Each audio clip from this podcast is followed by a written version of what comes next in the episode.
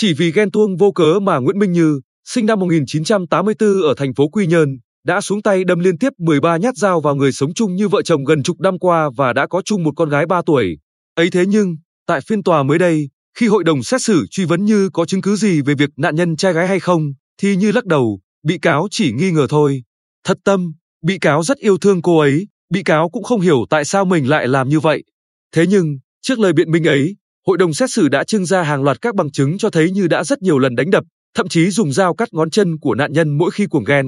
Song thay vì hối lỗi, tại phiên tòa, Như lại cho rằng mình không hề cố ý và phủ nhận những bằng chứng về thói côn đồ của mình. Ở một vụ án giết người và cố ý gây thương tích khác mà Tòa án Nhân dân tỉnh xét xử mới đây, cả hai bị cáo Nguyễn Anh Quốc và Trần Quốc Đạt, cùng sinh năm 2001 ở thành phố Quy Nhơn, ban đầu cũng nghĩ rằng đi giảng hòa. Vậy mà, các bị cáo lại chuẩn bị thêm hung khí, dù dê hàng chục người cùng đến điểm hẹn với một lý do phòng hờ bất chắc. Bị cáo cầm theo cây phảng là để dự phòng, khi chém cũng không biết chém trúng chỗ nào, chỉ chém vậy thôi. Quốc đã tường thuật lại sự việc với hội đồng xét xử và gia đình nạn nhân như vậy. Hay như hành vi cướp giật tài sản của bị cáo Đỗ Hữu Lộc, sinh năm 1993 ở thành phố Quy Nhơn, vừa bị tòa nhân dân thành phố Quy Nhơn xét xử cũng thể hiện rõ hành vi nguy hiểm, coi thường tài sản, tính mạng người khác. Cụ thể, trong 8 vụ cướp mà bị cáo Lộc thực hiện, có 3 nạn nhân vừa bị mất tài sản vừa bị thương tích từ 7% đến 19%. Hành vi của bị cáo Lộc phạm vào nhiều tình tiết định khung tăng nặng như dùng thủ đoạn nguy hiểm, gây tổn hại sức khỏe người khác và tái phạm nguy hiểm.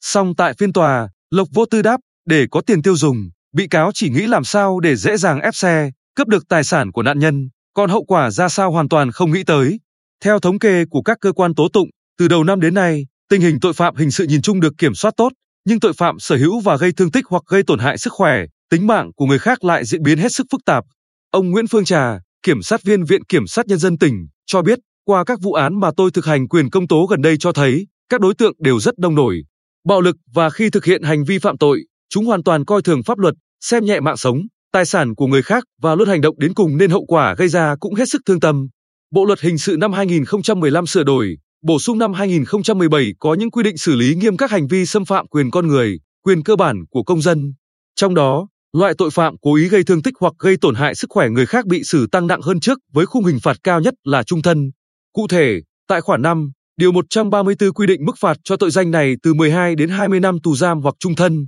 Tranh án tòa án nhân dân tỉnh Lê Văn Thường nhìn nhận tội phạm này diễn biến phức tạp hơn trước, từ việc kéo băng nhóm, sử dụng hung khí nguy hiểm đến tình trạng xâm phạm quyền sở hữu của người khác một cách manh động, tinh vi thể hiện rõ sự côn đồ, coi thường pháp luật. Vì vậy, quan điểm của chúng tôi là kiên quyết xử lý nghiêm, đúng pháp luật. Đây cũng chính là lý do mà tại phiên tòa xét xử bị cáo như hôm ấy, dù bị cáo liên tục xin giảm án để còn có cơ hội trở về chăm sóc con thơ vốn đã thiệt thòi vì mất mẹ nay phải xa cha, song với hành vi tàn nhẫn, côn đồ, xem thường pháp luật, không những xâm phạm đến tính mạng người khác mà còn gây mất trật tự trị an ở địa phương, gây tâm lý hoang mang lo sợ trong quần chúng nhân dân nên hội đồng xét xử đã thống nhất tuyên phạt bị cáo mức án trung thân.